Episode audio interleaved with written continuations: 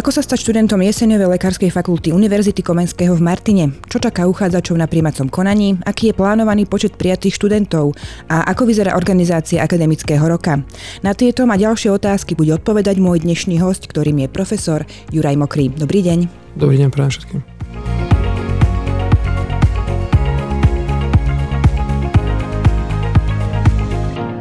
Pán profesor, pôsobíte ako prodekan pre pedagogickú činnosť v študijnom programe Všeobecné lekárstvo v slovenskom jazyku. Nedávno sme organizovali Deň otvorených dverí. Aké sú vaše dojmy z tejto akcie? Som veľmi rád, že pokračujeme v tradícii, ktorou je práve organizácia Dňa otvorených dverí, pretože tým priblížime uchádzačom podmienky, za akých môžu študovať a bol som nadšený tým, aký záujem bol. Vyše 700 ľudí, ktorí prišlo, neboli to všetko len uchádzači, boli to aj ich rodičia, ale myslím si, že aktivity takéhoto charakteru môžu zanechať práve pozitívny dojem na tých, ktorí potenciálne k nám prídu a, a môže to ovplyvniť to ich rozhodnutie pre štúdium na našej fakulte. Možno, že ak nás počúva niekto, kto iba uvažuje uvažuje o štúdie medicíny, prečo by ste mu odporúčili zúčastniť sa takéhoto podujatia? Čo mu to môže priniesť? Dostane komplexné informácie o tom, ako funguje štúdium na fakulte, aký je spôsob príjmacieho konania, na ktoré študijné programy sú príjmacie skúšky, na ktoré sa posudzuje uchádzač iným spôsobom navštíví rôzne pracoviská, najmä pregraduálne a predklinické výučby a potom samozrejme aj simulačné centrum, knižnica, internát a má priestor opýtať sa na čokoľvek, čo ho zaujíma o jeho budúcom štúdiu. Poďme na tú hlavnú tému nášho dnešného podcastu a teda tá hlavná otázka, ako sa stať študentom jeseňovej lekárskej fakulty? No v prvom rade musí si podať uchádzač prihlášku a od študí, na študijný program, o ktorý má záujem. A samozrejme musí zmaturovať, pretože tou základnou podmienkou je úspešné absolvovanie maturitnej skúšky. Pokiaľ to spraví a splní tieto podmienky, tak už potom sa začne proces príjmacieho konania a tam už je to potom rozdielne pre rôzne študijné programy. Keď hovoríme všeobecné lekárstvo, tak e, tam musí absolvovať potom aj istú formu príjmacej skúšky, v prípade zubného lekárstva dokonca aj skúška manuálnej zručnosti a v prípade nelekárskych študijných programov je to skôr posúdenie študijných výsledkov počas strednej školy. Hovorili ste o príjmacom teste. Fakulta prešla na nový systém príjmacieho konania. Ktorých odborov sa to týka a teda v čom je ten najzásadnejší rozdiel? V rámci študijného programu Všeobecné lekárstvo a zubné lekárstvo sa historicky robili testy na fakulte z chémie, a biológie, ktoré pripravovali aj naši zamestnanci a robili sme to v našej réžii.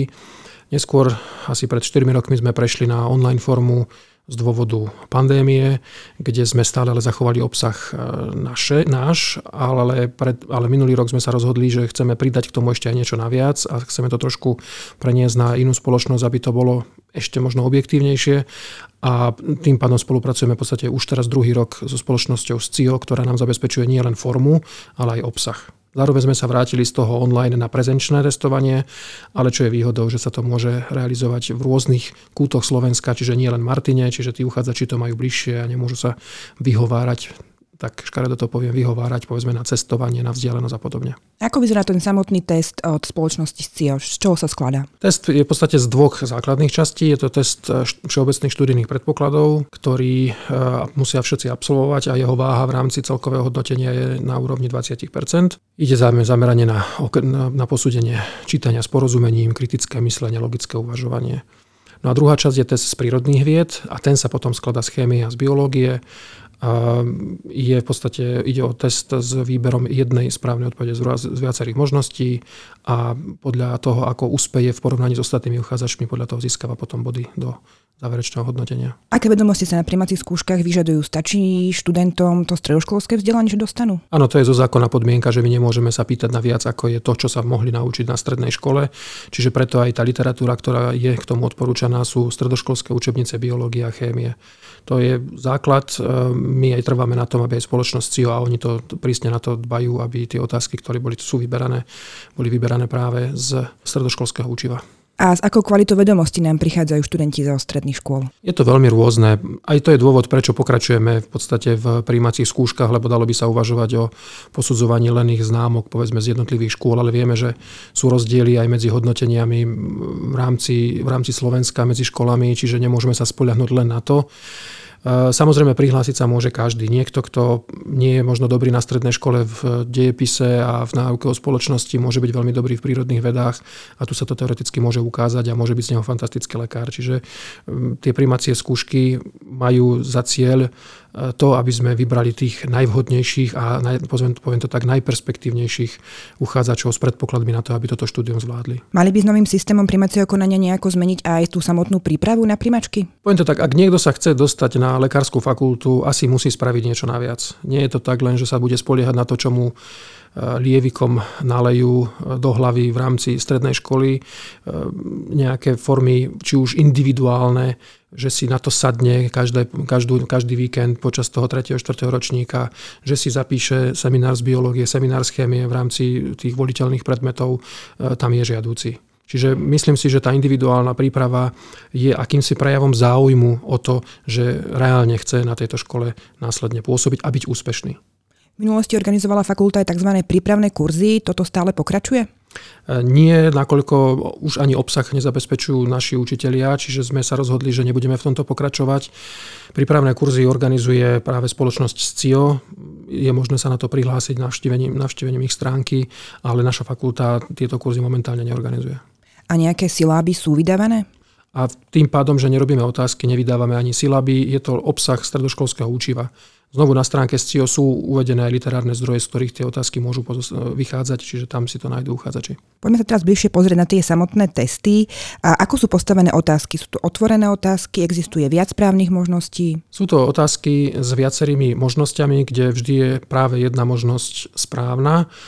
Čiže uchádzač musí označiť práve tú správnu odpoveď. Pokiaľ ju označí, získava bod.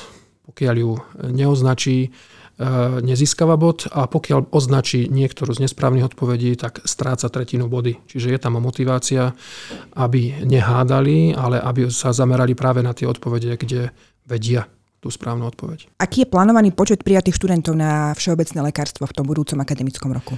Pre budúci akademický rok plánujeme prijať 150 študentov. V tomto akademickom roku sa nám zapísalo 120. Prísľub, ktorý sme dali teda aj, aj vláde Slovenskej republiky, je, aby sme navýšili o 30 v rámci toho, čiže budeme sa snažiť, aby sme tých 150 uchádzačov do prvého ročníka prijali a aby sa nám aj zapísali. A aký je ten pomer prihlásených a prijatých? Môžem povedať, že stále je veľký záujem o jesenevú lekárskú fakultu? Počet uchádzačov o všeobecné lekárstvo sa pohybuje niekde na úrovni 1000-1100 a brávame okolo tých 150 do 150 uchádzačov, čiže záleží od toho, že koľky nám potvrdia reálne záujem a zapíšu sa. Väčšinou sa to môže posunúť niekde na 200 miesto, čiže zhruba každý 5. každý 6. uchádzač má šancu sa dostať na všeobecné lekárstvo. V prípade zubného lekárstva e, ten pomer je veľmi podobný, pretože máme asi 130 uchádzačov a berieme 11, čiže tam je to trošku možno, že náročnejšie, pretože je tam jeden z desiatich pravdepodobne sa dostane. Je šanca, že sa uchádzač dostane na školu, aj keď skončí tzv. pod čiarou? Bude sa nejako dodatočne posúvať táto hranica? Áno, pokiaľ sa nám nenaplní ten počet tých 150 s potvrdenými návratkami, tak budeme posúvať čiaru v úvodzovkách čiaru tak, aby, aby sme tých 150 e, uchádzačov mali zapísaných do prvého ročníka. Čiže môže sa stať, že bude prijatý možno aj 220 v poradí. A termínovo to potom vyzerá ako, že kedy sa oni dozvedia, že sa teda nakoniec dostali na školu? Ehm, rozhodnutia o prijatí budeme mať, keď e, sa ukončia všetky tri termíny tých príjmacích skúšok. Ehm, pravdepodobne to bude niekedy v polovičke júna, kedy sa uchádzači dozvedia o tom, či sú alebo nie sú prijatí. Dostanú asi týždeň na to, aby poslali návratky a potom budeme vedieť zhruba po tom týždni alebo desiatich dňoch, koľký sú. Čiže rátam, že do konca júna budeme môcť informovať aj tých, kde sa bude čiara posúvať o tom, či boli alebo neboli dodatočne prijatí. Môžu program v anglickom jazyku študovať aj Slováci? Môžu. Máme každoročne viacero študentov, ktorí sa rozhodnú nakoniec študovať v anglickom jazyku. Niektorých ročníkov je to 10, niektorých 15 študentov. Musia ale splniť potom príjmacie konanie pre zahraničných študentov, to znamená realizujú oni príjmacie skúšky v anglickom jazyku. My sa tu doteraz rozprávali teda o vedomostiach, ale aké vlastnosti by mal mať budúci lekár? To je ťažká otázka, ale zároveň v podstate ani možno nie. Ako jednoznačne musí mať chuť e, po vzdelaní, pretože povolanie lekára to nie je len, že absolvujem 6 rokov štúdia, ale tam je potom špecializačné štúdium, celoživotné vzdelávanie. Čiže to musí byť niekto, kto ozaj má túžbu po poznatkoch a je schopný sa kontinuálne vzdelávať. Mal by to byť človek, ktorý je empatický, ktorý dokáže počúvať, ktorý má zmysel pre spravodlivosť, ktorý je všeobecne vzdelaný, čiže nie je to len ozaj len v tých prírodných vedách, ale proste taký všeobecný rozhľad. Môžeme povedať, že lekári sú do veľkej miery aj Eh, udávačmi trendov spoločnosti, pretože pôsobia akési, akési role models, alebo teda tí, ktorí, na ktorých ľudia môžu pozerať, že takto by sa mal správať vzdelaný človek. Čiže všeobecné také vzdelanie si myslím, že je veľkým predpokladom na to, aby sa neskôr mohol stať aj úspešným. Vy sa možno aj pýtate niekedy študentov, že prečo sa rozhodli pre štúdiu medicíny? Pýtame sa to, ale nie v rámci príjmacieho konania. Ako určite v rámci rozhovorov aj potom neskôr, aj pri rôznych podujatiach na seminároch, keď sa diskutuje, tak sú rôzne dôvody eh, na to, aby sa diskusia viedla i týmto smerom.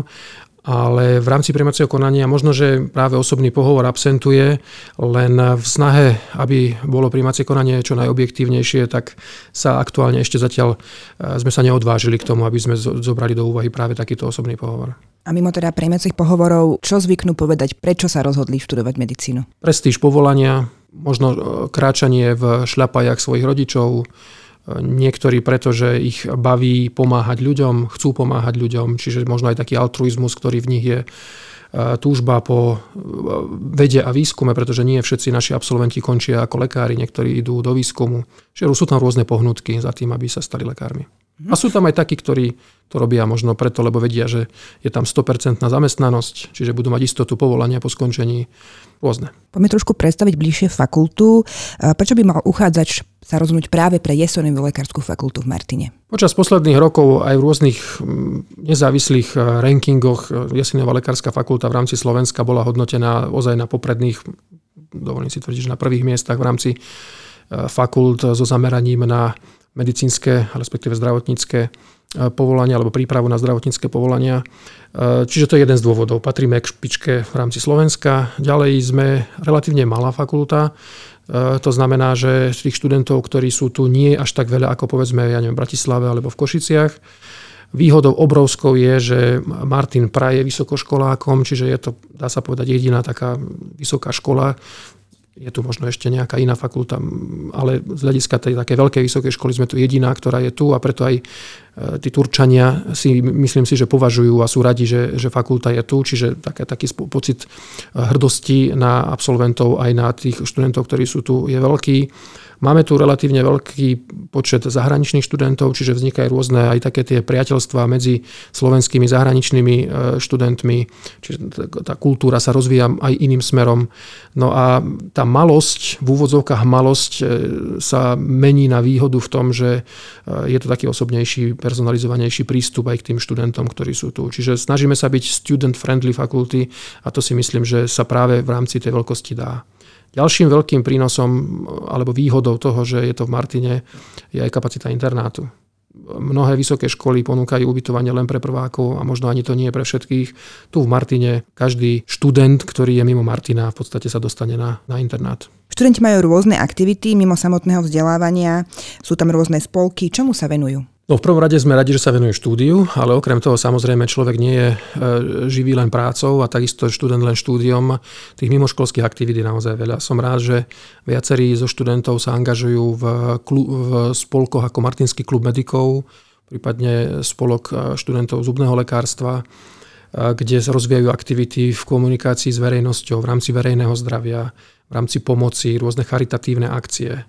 Veľmi e, pozitívne je vnímaná športová činnosť študentov, rôzne turnaje, či už hokejbalový, futbalový, volejbalový a podobne. E, Martinský beh medikov už prekročil jednoznačne nie len fakultný, e, regionálny, ale by som povedal, že už má celoslovenský charakter ako charitatívna aktivita, ktorá má ozaj dopad nie len teda na medikov a na ich vzťah k svojej budúcej práci, ale aj na, na celú spoločnosť. No a samozrejme je to biblické hnutie, e, sú to rôzne spolky, ktoré sú zamerané na rozvoj kultúry a podobne. Čiže myslím si, že to, že to tu žije. Vy ste spomínali teda zahraničných študentov.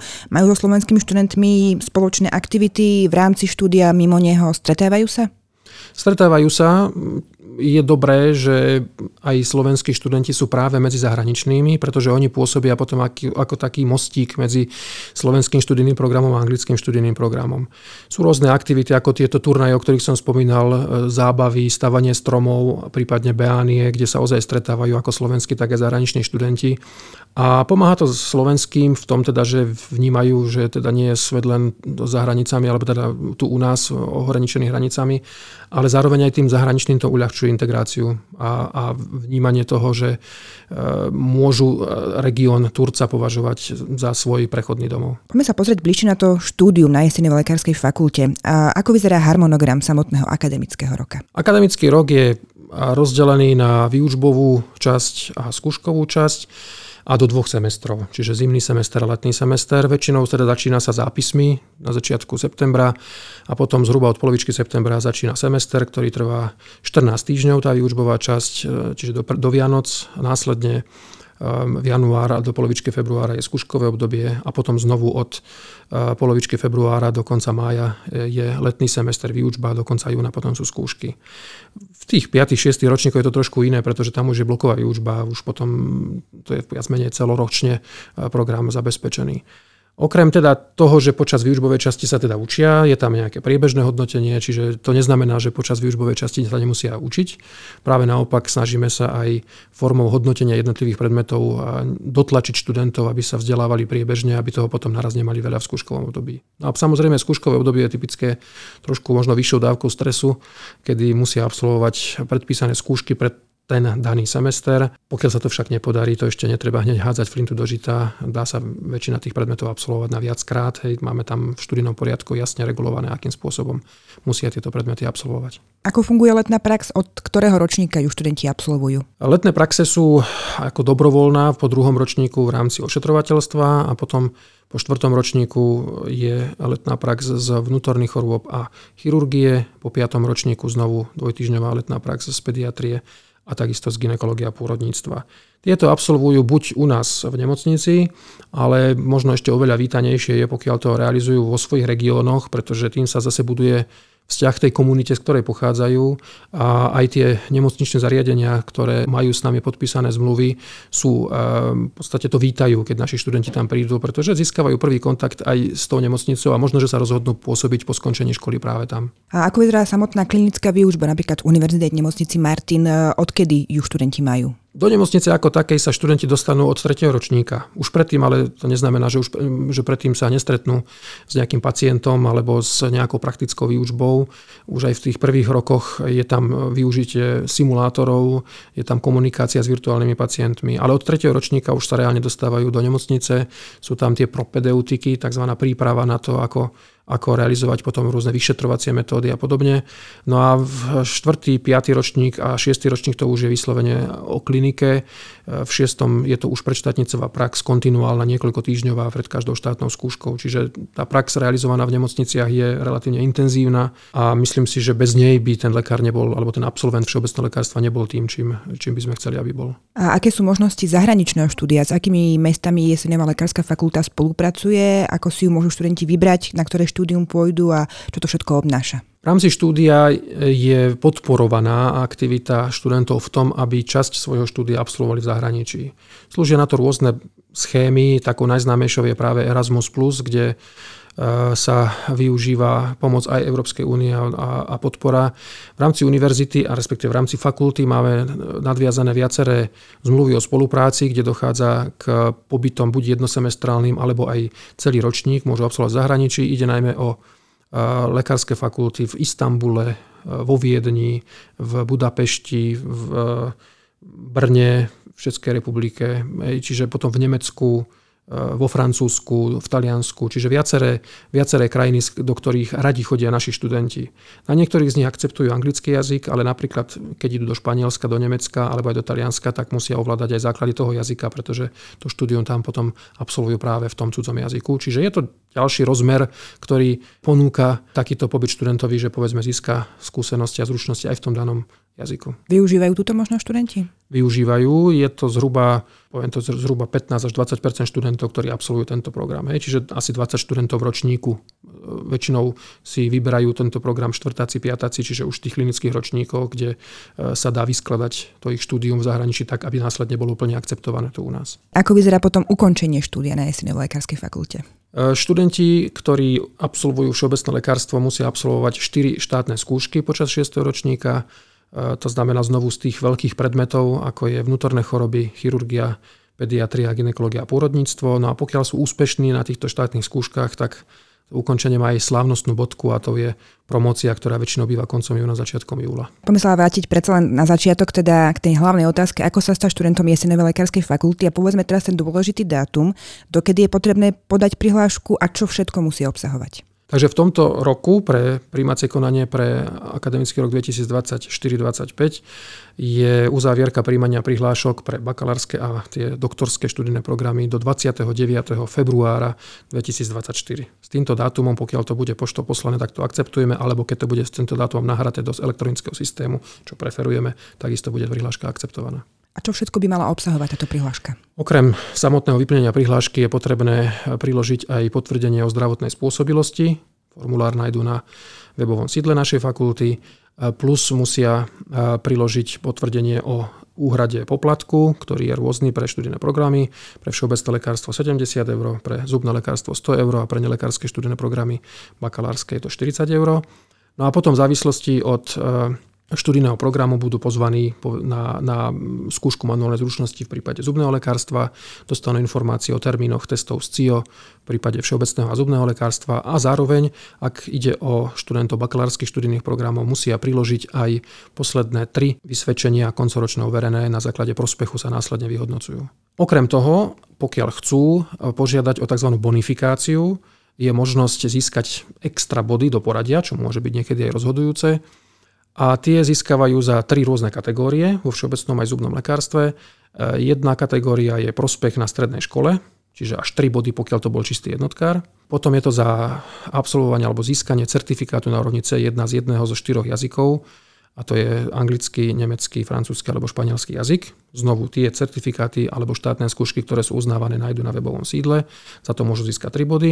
No a potom je tam ešte možnosť pre tých veľmi aktívnych, ktorých my ako fakulta si ceníme. To sú tí, ktorí počas strednej školy absolvujú stredoškolskú odbornú činnosť alebo olimpiády predmetové práve v tom štvrtom ročníku na strednej škole, čiže tá kategória najvyššia, ktorá je. A pokiaľ sa umiestnia na prvých troch miestach na krajskom kole, majú 3 body a na celoštátnom dokonca až 5 bodov. Čiže to ich môže ozaj posunúť výrazne vyššie a zvýši to ich šance na prijatie. Ak by niekto chcel študovať zároveň alebo dať si prihlášku zároveň na všeobecné lekárstvo aj na zubné lekárstvo, tam sú aké podmienky? V takom prípade si dáva len jednu prihlášku, čiže ten poplatok, ktorý sa tam platí, je len ten vyšší tých 100 eur a musí vyznačiť jasne, že sa prihlasuje na oba študijné programy doktorské, alebo teda ten spojený prvý, druhý stupeň.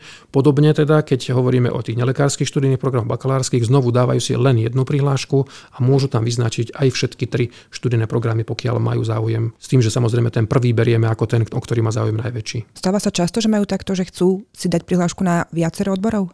Áno, u zubárov, ja by som povedal, že u 90% e, uchádzačov o zubné lekárstvo majú zároveň aj všeobecné lekárstvo. V prípade nelekárskych študijných programov zhruba tretina uchádzačov má viac ako jeden študijný program označený na prihláške. V rámci štúdia alebo teda po štúdiu zbierate si od študentov spätnú väzbu, že ako boli spokojní so štúdiom, čo im dala škola a podobné informácie? Áno, robíme to veľmi intenzívne. Už počas štúdia sa študenti každoročne vyjadrujú k hodnoteniu predmetov aj učiteľov. Samozrejme tie informácie, ktoré získavame, sa priebežne prenášajú do študijných plánov, do komunikácie s pracoviskami a do zlepšovania pedagogického procesu. A to platí aj pre absolventov. Väčšinou nie hneď, ale rok po skončení štúdia ich oslovujeme s dotazníkom, kde sa pýtame nie len na to, ako boli spokojní na našej škole, ale aj to, čo by navrhli, ako zmeniť, čo im chýbalo, keď nastúpili do praxe, ako to vnímajú. A takisto sa pýtame, kam išli, kde sa umiestnili, aby sme mali akú takú predstavu, že koľko z našich absolventov je povedzme na Slovensku, je v zahraničí, je v nemocničných zariadeniach, je v ambulantnom sektore a podobne. Toto všetko sú informácie, ktoré pre nás sú veľmi dôležité, pretože tým, že priebežne sa upravujú akreditačné spisy, študijné programy. Priebežne sa snažíme meniť prístup k vzdelávaniu a inovovať obsah aj formu, tak pre nás je dôležité mať tieto poznatky priamo od našich či študentov, tak aj absolventov. Ďakujem pekne môjmu dnešnému hostovi, ktorým bol profesor Juraj Mokrý, prodekan pre štúdium všeobecného lekárstva v slovenskom jazyku. Ďakujeme veľmi pekne za pozornosť a tešíme sa na všetkých našich nových uchádzačov a nových študentov. Všetkým, ktorých čaká primácie konanie, držíme palce a vám, pán profesor, držíme palce, aby ste vybrali tých najšikovnejších a najrozumnejších uchádzačov. Pevne v to veríme. Ďakujem pekne.